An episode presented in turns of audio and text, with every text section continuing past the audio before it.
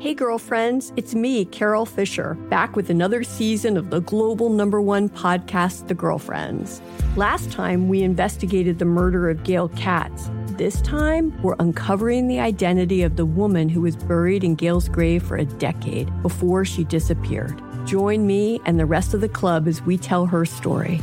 Listen to season two of The Girlfriends, Our Lost Sister on the iHeartRadio app, Apple Podcasts, or wherever you get your podcasts. As the number one audio company, iHeartMedia gives you access to all. Every audience, live conversations, trusted influencers, and the insights and data you need to grow. iHeartMedia is your access company. Go to iHeartResults.com for more. I'm Diosa. And I'm Mala. We are the creators of Locatora Radio, a radiophonic novela, which is a fancy way of saying a, a podcast. podcast. Welcome to Locatora Radio Season 9. Love at First Listen. We're older, we're wiser, and we're podcasting through a new decade of our lives. This season, we're falling in love with podcasting all over again and getting to the heart of our stories. We're going places we've never gone before, and we're bringing you along with us. With new segments, correspondence, and a brand new sound. Season 9 is kicking off with an intimate interview with Grammy Award winning singer songwriter Natalia Lafourcade. What's giving you hope right now? Well, when I see what music does to people, it gives me a lot of hope. If you liked Locatora before, you're going to love season 9. Subscribe to our show and you'll see why Locatora is your prima's favorite podcast. Listen to Locatora Radio as part of the My Cultura Podcast Network, available on the iHeartRadio app, Apple Podcasts, or wherever you get your podcasts. Hi, everyone. It's Katie Couric, and yep. Georgia. Georgia seems to be on everyone's mind these days, especially as it wraps up its manual recount of nearly 5 million ballots. On Friday, November 13th, when the recount began, several news outlets had declared Joe Biden the state's winner. Now, if that still holds when the recount is complete, Joe Biden will be the first Democratic presidential candidate to win Georgia since 1992. If that weren't enough, control of the Senate now hinges on two critical Georgia runoff elections, which will happen in January. At the center of this national political storm is Georgia's Republican Secretary of State, Brad Raffensperger. Hello, good evening. Hi. Brad and I had a chance to speak Monday evening, so listen and enjoy. What has it been like for you to be at the epicenter of national media attention? I mean, all eyes are on Georgia. Is that stressing you out, Brad? No, but when you look at two years ago when Stacey Abrams ran against Governor Kemp, he prevailed uh, with a 53,000 uh, margin. And so Georgia is more competitive. I thought uh, as a Republican it was going to go the other way, and right now it doesn't look like it's going to. Uh, I think some of that is um, Vice President Biden had a very robust absentee ballot campaign, and President Trump said, don't vote absentee, come out and vote the day of the election. And only less than a million people showed up on election day. If the 1.3, 1.4 million people would have shown up, um, he would have just won big time in Georgia. But why do you think he was so opposed to, in the midst of a national global pandemic, in fact, to encourage his supporters to vote by mail. In retrospect, wasn't that a massive mistake and miscalculation? Well, I think President Trump was looking at some of the other states where they just send out a live ballot. And, and how do you really identify those people? And that's what some people did. But in Georgia, we, had, we followed the law. And what that was is that you had to request uh, an absentee ballot. So uh, we have done that. We followed the state law. In fact, over this year because of some of the issues you could have with absentee ballot. We even strengthened the signature match. We, for the first time, we have photo ID.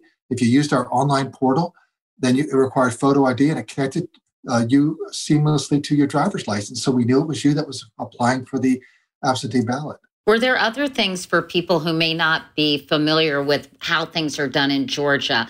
Were there other things that you all put in place to assure the integrity of mail-in ballots? Well, that was probably the number one thing is making sure we had signature match with the paper application signature match, you know, when the ballot came back, and then with the online portal. But then we also uh, made it more user friendly from that standpoint. If you had an absentee ballot, we had an app called Ballot Track so you could see where your ballot was in the process. And then we understood that wait times were one of the biggest issues. And we wanted to keep all options open 16 days of early voting, day of election.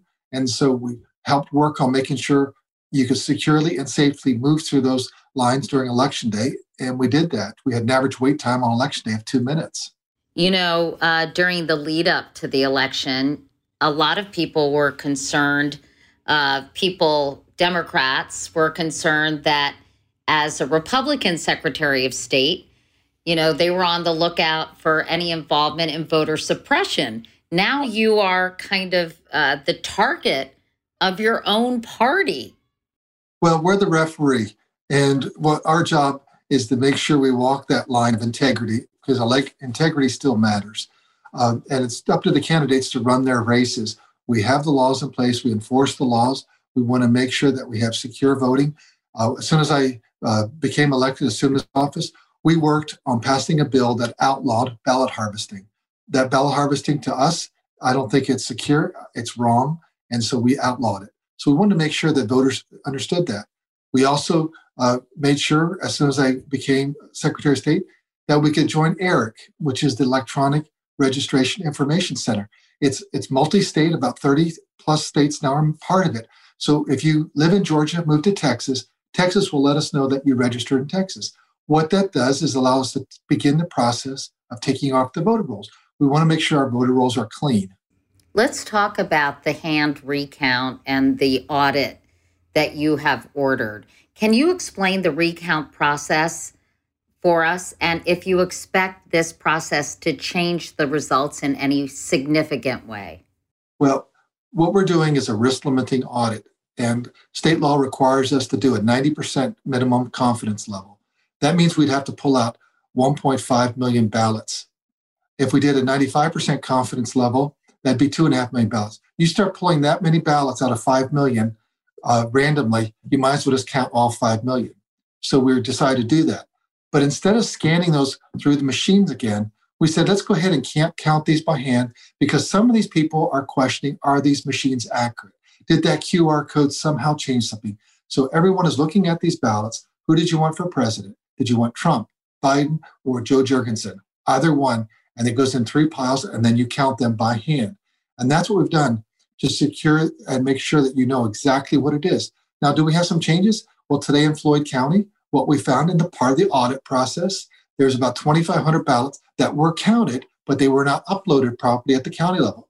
It was a poll worker mistake, not a machine mistake. But regardless, it appears that President Trump picked up about 800 votes. So now we'll add that to the total. But in some of these other counties, uh, it's not changed one vote at all. And so it's been very, very close, other than this kind of kind of poll worker error. But that's why you do an audit. That's why people audit books. That they're looking for any mistakes because we want to give voters 100% confidence. We know half the people are not going to be pleased with this result, and then the other half are going to be ecstatic. We get that. And I think I may be the one that's not happy with the results. But we're going to, at the end of the day, have 100% confidence. And when will that audit be complete? Uh, we've tasked them to be done by the 18th because we have to certify these election, this election on the 20th. Then, if it is within a half percent, the candidate that has gotten the, the lower total can say, I would like a 100% recount. Then we'll grab up all those ballots and we'll run them through the scanners and we'll do the same thing again because that is their right and we'll follow state law. And as far as you can tell to this point, will it be within that percentage point? Well, it is right now within that half percentage point. So the losing candidate could ask uh, for another total. When you have 5 million ballots, it's a 50,000 uh, vote delta. And so we'll be well within that margin. Okay. And do you expect the Trump campaign to ask for a full recount? Oh, that is their decision, but uh, state law allows for it, and the state uh, state will pay and fund that for all the counties to do that. Trump supporter and an attorney that I happen to know named Lin Wood has alleged in a federal lawsuit, which was filed Friday, that absentee ballot signature review procedures violate the U.S. Constitution. The lawsuit takes issue with the settlement this spring between you and the Democratic Party of Georgia, which required election workers to consult with two of their peers before rejecting absentee ballots because of possible mismatched signatures. And the suit alleges that change needed approval from the Georgia General Assembly. Wow, we're really getting into the weeds here. But can you give us your perspective on this lawsuit? Uh, it's frivolous. It's not going to go anywhere because, in the end of the day, uh, what we are, we kept signature match, and it really is. If you did not think it matched, then you could have another set of eyes look at it. But if they other eyes set of eyes say it doesn't match, it doesn't match, and then you can have the opportunity to come down and cure your ballot. And and then you can say no my signature changed because i broke my arm whatever reason that is but you have signature cure. And so uh, it's really not changing anything. And we kept signature match. You have to have signature match when you do your application a paper applica- application. And you also do signature match when you send the ballots in. So it's really there'll be three ballots on uh, or three signatures on file the original when you registered then the application and then with the ballot and so you look at all three, line them up, and see is this the same person? So you think Lin Wood is barking up the wrong tree? I don't know what tree he's barking up, but uh, I'm sure he's just earning a good lawyer's fee for you know filing a frivolous lawsuit. But it's not going to go anywhere. That dog won't hunt.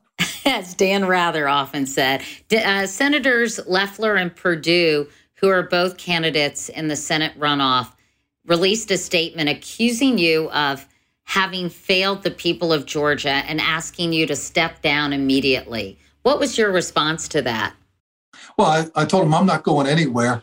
And all I would really tell them is you both are in competitive races and you best get at it and uh, quit worrying about, you know, this election because you got a big runoff election. And as a Republican, you know, I want to see our Republicans prevail. But at the end of the day, I'm going to walk that line of integrity and they're going to win if they win honestly, and everyone's going to know that they won uh, with an honest vote.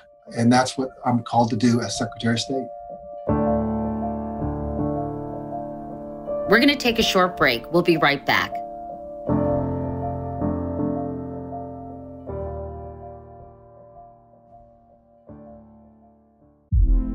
Hey, girlfriends, it's me, Carol Fisher. I'm so excited to tell you about the brand new series of The Girlfriends. In season one, we told you about the murder of Gail Katz at the hands of my ex boyfriend Bob. At one point, a woman's torso washed up on Staten Island and was misidentified as Gail. She spent nine years in Gail's grave, and then she just disappeared. It's almost like it's become this moral obligation to find her. And that's what we're going to do find this missing girlfriend and tell her story with the help of some of your favorite girlfriends from season one, like my producer Anna. Oh my God. My friend Dr. Mindy Shapiro. Hi, it's Dr. Shapiro, and I'd like to speak with the deputy medical examiner. And of course, Gail's sister, Elaine Katz. Having no closure, it kills you. Join us as we try to solve a 35 year old cold case. It's not going to be easy but it's going to be one hell of a ride. what? I can't believe this. Listen to season two of The Girlfriends, Our Lost Sister on the iHeartRadio app, Apple Podcasts, or wherever you get your podcasts. This is Neil Strauss, host of the Tenderfoot TV True Crime Podcast, To Live and Die in LA. I'm here to tell you about the new podcast I've been undercover investigating for the last year and a half. It's called To Die For. Here's a clip. All these girls were sent out into the world and they were told try to meet important men, try to attach yourself to important men. The voice you're hearing is a Russian model agent telling me about spies sent out to seduce men with political power. The war in Ukraine is also being fought by all these girls that are all over important cities. For the first time, a military trained seduction spy reveals how the Russian government turned sex and love into a deadly weapon. If you want to kill your target, it's easy. You just seduce him, take him somewhere, start having sex, and then he's very vulnerable, so you can kill him easily. To Die For is available now. Listen for free on the iHeartRadio app, Apple Podcasts, or wherever you get your podcasts.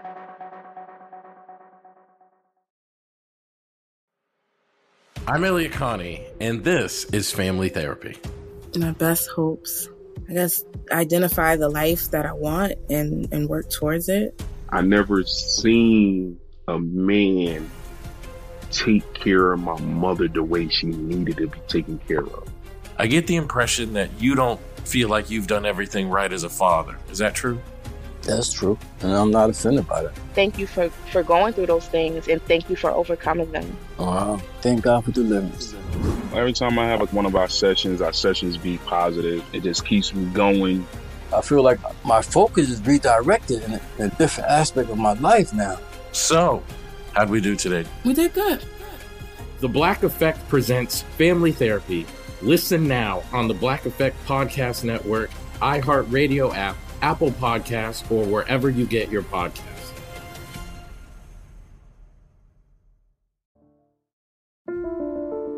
Now back to my interview with Georgia's Secretary of State, Brad Raffensperger.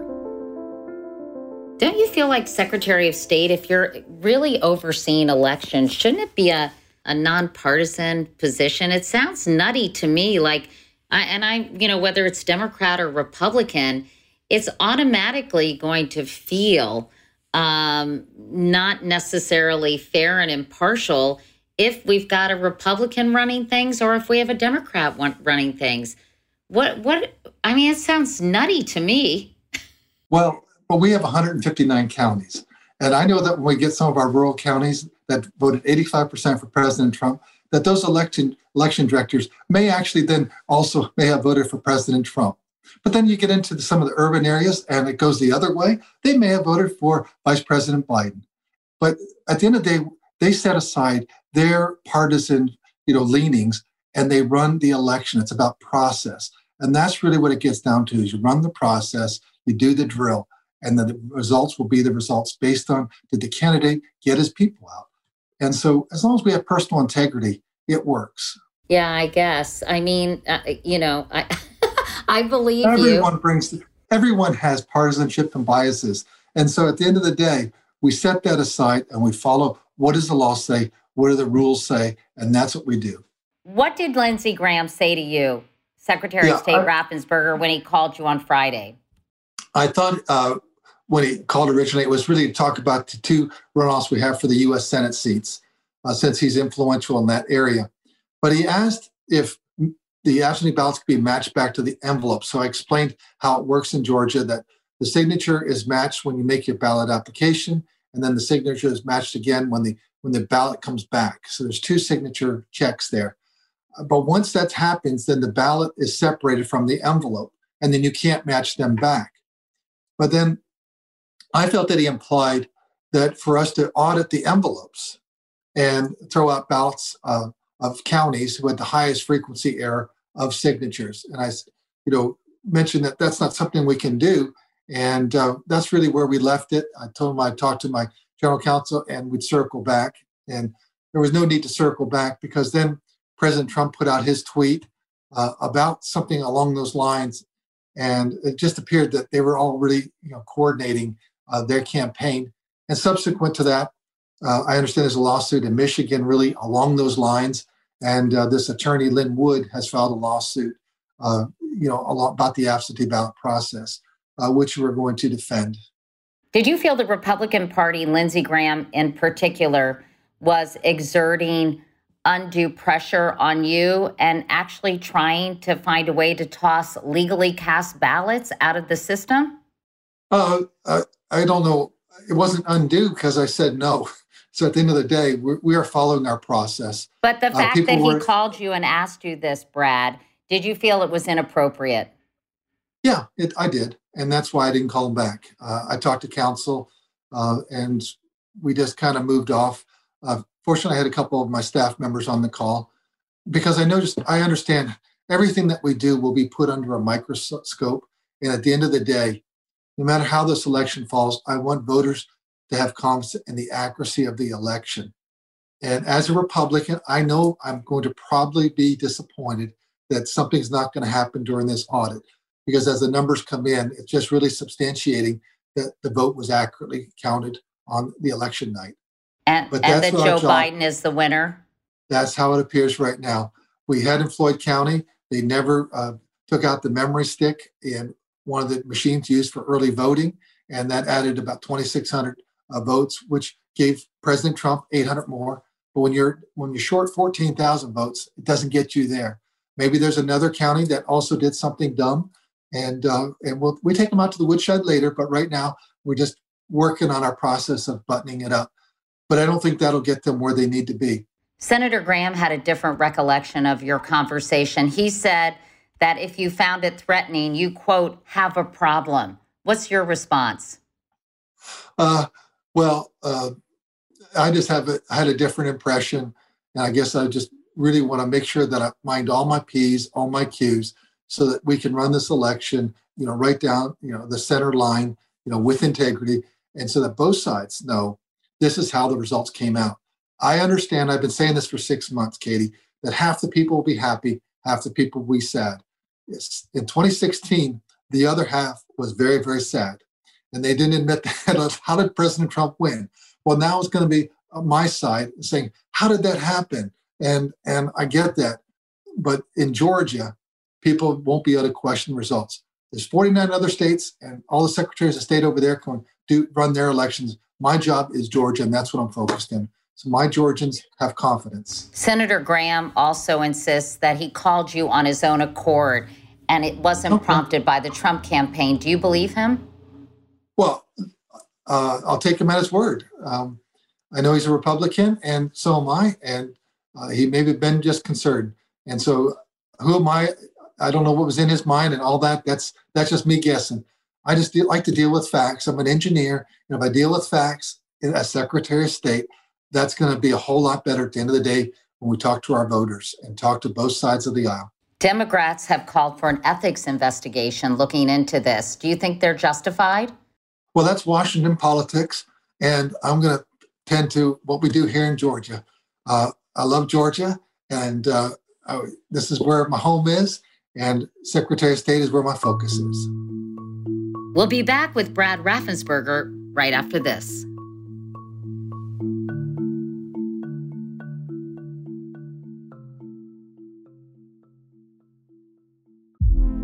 Hey, girlfriends, it's me, Carol Fisher. I'm so excited to tell you about the brand new series of The Girlfriends. In season one, we told you about the murder of Gail Katz at the hands of my ex boyfriend Bob. At one point, a woman's torso washed up on Staten Island and was misidentified as Gail. She spent nine years in Gail's grave, and then she just disappeared. It's almost like it's become this moral obligation to find her. And that's what we're going to do find this missing girlfriend and tell her story. With the help of some of your favorite girlfriends from season one, like my producer Anna. Oh my God. My friend Dr. Mindy Shapiro. Hi, it's Dr. Shapiro, and I'd like to speak with the deputy medical examiner. And of course, Gail's sister, Elaine Katz. Having no closure, it kills you. Join us as we try to solve a 35 year old cold case it's not going to be easy, but it's going to be one hell of a ride. what? I can't believe this. Listen to season two of The Girlfriends, Our Lost Sister on the iHeartRadio app, Apple Podcasts, or wherever you get your podcasts. This is Neil Strauss, host of the Tenderfoot TV True Crime Podcast, To Live and Die in LA. I'm here to tell you about the new podcast I've been undercover investigating for the last year and a half. It's called To Die For. Here's a clip. All these girls were sent out into the world and they were told try to meet important men, try to attach yourself to important men. The voice you're hearing is a Russian model agent telling me about spies sent out to seduce men with political power the war in Ukraine is also being fought by all these girls that are all over important cities. For the first time, a military trained seduction spy reveals how the Russian government turned sex and love into a deadly weapon. If you want to kill your target, it's easy. You just seduce him, take him somewhere, start having sex, and then he's very vulnerable, so you can kill him easily. To Die For is available now. Listen for free on the iHeartRadio app, Apple Podcasts, or wherever you get your podcasts. Oh, hi, I'm Rachel Zoe, and I'm back for another season of my podcast, Climbing in Heels. You might know me from the Rachel Zoe Project, or perhaps from my work as a celebrity stylist. And guess what? I'm still just as fully obsessed with all things fashion, beauty, and business. My podcast, Climbing in Heels, is all about celebrating the stories of extraordinary women, and this season, we're taking things up a notch. I'll be talking to some incredible women across so many industries, from models and beauty industry stars to doctors, entrepreneurs, and TV personalities. Climbing in Heels is here to bring you a weekly dose of glamour, inspiration, and fun. Every week, listeners will be able to ask me any questions. I'm answering it all. My life is absolutely crazy with so much going on, and I'm so beyond excited to bring you along for the ride. Whether we're talking red carpet looks, current trends, or products I'm obsessed with, I'm here to be your fashion fairy godmother. Listen to Climbing in Heels every Friday on the iHeartRadio app, Apple Podcasts, or wherever you get your podcasts. You've been heralded as a nonpartisan leader throughout all of this. Knowing what you know now, Brad, when you think back to Brian Kemp's 2018 run for governor, should he have been running while serving as Secretary of State and overseeing the election process? Well, when I went, run for reelection, I'm not going to resign for those few months as I run. So I'll still I'll be in office, and that has typically happened people throw out those charges, but I hope that what they'll see at the end of the day that I will not be putting my thumb on the scales. So when I run for re- election if I lose, I'll lose honestly, and I'll take my loss, you know, and I'll suck it up and I'll move on. And if I win, and it'll be what it is. But my point is, should Brian Kemp have run for governor while simultaneously serving as Secretary of State and overseeing his own election. Doesn't that seem like a conflict of interest? It, it, sounds like it is one, but there's, you know, really the, the elections are run at the county level. It's 159 counties that are running these elections. What they're doing is we we have oversight, but then they report those numbers up. Uh, you can't get in your Georgia's too big to get in your car and drive to all 159 counties and start stuffing ballots. So uh, it was a fair, honest election, and Stacey Abrams needs to get over it she lost and she lost fairly. And, and that wasn't helpful then. And it wouldn't be helpful now for people to question what the results are actually are in Georgia. Having said that, you do credit her with bringing out voters and increasing turnout significantly in your state. She did uh, two years ago. It's just that Governor Kemp turned out more. Uh, this year, if you look at what happened, uh, her team and herself, they turned out voters. Uh, in fact, uh, Senator Perdue had 14,500 more votes in the metro region than President Trump did. And so there's a model going forward that Republicans need, need to have a message that resonates with more people throughout the entire state of Georgia. In urban areas in particular. Yeah. And I think that uh, bit by bit, we can make inroads there. I think that as we diversify and make our party really the, the party of achievement and opportunity, we can do that. I go back to Ronald Reagan days. He was my hero, and I think he had a great message. You have been called the most hated man in the Republican Party. And it's actually serious because you and your wife have have been receiving death threats. Um, are you frustrated that your party can't take the partisanship out of the process? I'm really uh, disappointed that uh, we have people uh, from our side of the aisle that would send my wife death threats. You know, you like to always think that we're if, if we're going to do cops and robbers, you know, you know, or we're we're playing uh, the Wild West show. We're the guys with the white cowboy hats, and the other ones, you know, the other side's one with the black cowboy hats. And when and Democrats would do the same with us, right? Verse, And uh, when your own team, you know, you realize that you got people uh, desperados with the with the black hats. It's disappointing. I like I thought we were above that, but obviously we're not. And that's that's what uh, is disappointing. We need to realize that the election results have been accurately counted. It's 159 counties, and it really just shows you where we are as a as a state. The problem is when you live in your bubble of an 85% Trump, you know, district, you don't understand how it happens. But districts change over time, and that's why we need to make sure that we always, you know, build on our message and make sure that we're reaching out to voters. Before we go, it seems to me that one thing Americans probably agree on is that there probably need to be some reform some some i know it's state by state.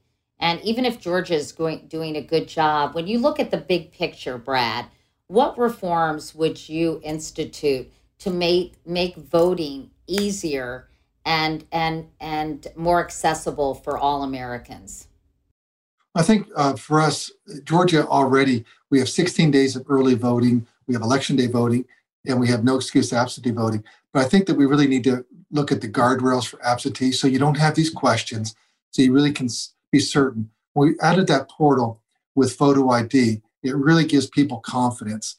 You, if you're using it, they're really checking that it is me. That's a good thing. But other other people that know that you're using it.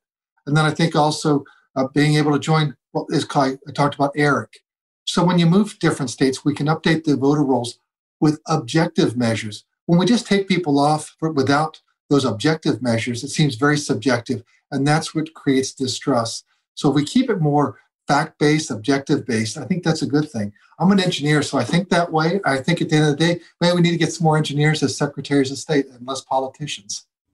And what about like claims that dead people are voting or people are getting multiple ballots? Um, when you hear those anecdotally, I think it sometimes undermines trust in the system. Are there measures and guardrails, as you would say, in place that even if that happens, those votes are not necessarily counted? Well, when the Republicans had the state house for two years and Doug Collins did nothing, the one thing he should have done because we've hit uh, you know headwinds with federal laws, but they don't let us update the voter rolls 90 days out. But here's why it's so important: with 7.6 million registered voters in Georgia, and nationwide statistics say 11% move every year. That means that 800,000 Georgians are moving every year. Half could be moving within the state, within the county, but the other half could be moving to other states. 90 days out, that's 200,000 people that have moved in 90 days. It's, it's an awesome number. Like, think, you know, we're so mobile. But if you can't update it, how do you keep up with your list? That you could be off by up to 100,000 if half of those are moved out of state. And so those are things that need to be addressed that you have accurate rolls so people aren't voting in two different states. And then also making sure we uh, keep up with the um, death records and other situations. And that's why ERIC is, is very objective. It's Democrat, Republican states, so it's multi state. It was really headed up by a fellow named David Becker. You should get him on uh, sometime. He's with the Center of Election Innovation and Research, and he's done a really good job helping bring in both sides together to form ERIC because it's like Ronald Reagan said trust but verify. And so sometimes there's not that trust, so we have to verify. And I think that's a good thing. And ERIC again stands for Electronic Registration Information Center. And there's a website called ericstates.org. All right. Well, Georgia's Secretary of State, Brad Raffensperger, thank you very, very much for talking with us. Thanks, Katie. Really appreciate it. Good luck with everything, Brad. Thanks. Turnout is a production of iHeartMedia and Katie Couric Media. The executive producers are Katie Couric and Courtney Litz. Supervising producer is Lauren Hanson. Associate producers Derek Clements, Eliza Costas, and Emily Pento. Editing by Derek Clements and Lauren Hanson. Mixing by Derek Clements. Our researcher is Gabriel Loser. And special thanks to my right hand woman, Adriana Fazio. You can follow me in all my election coverage at Katie Couric. Meanwhile, yes, I'm Katie Couric. Thanks so much for listening, everyone. We'll see you next time.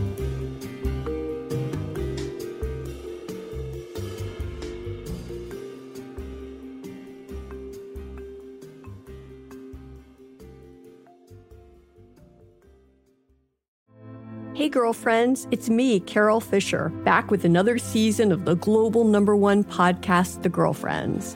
Last time, we investigated the murder of Gail Katz this time, we're uncovering the identity of the woman who was buried in Gail's grave for a decade before she disappeared. Join me and the rest of the club as we tell her story. Listen to season two of The Girlfriends, Our Lost Sister on the iHeartRadio app, Apple Podcasts, or wherever you get your podcasts. The Black Effect presents Family Therapy, and I'm your host, Elliot Connie. Jay is the woman in this dynamic who is currently co parenting two young boys with her former partner, David. David, he is a leader. He just don't want to leave me. But how do you lead a woman? How do you lead in a relationship? Like, what's the blueprint? David, you just asked the most important question. Listen to Family Therapy on the Black Effect Podcast Network, iHeartRadio app, Apple Podcasts, or wherever you get your podcasts.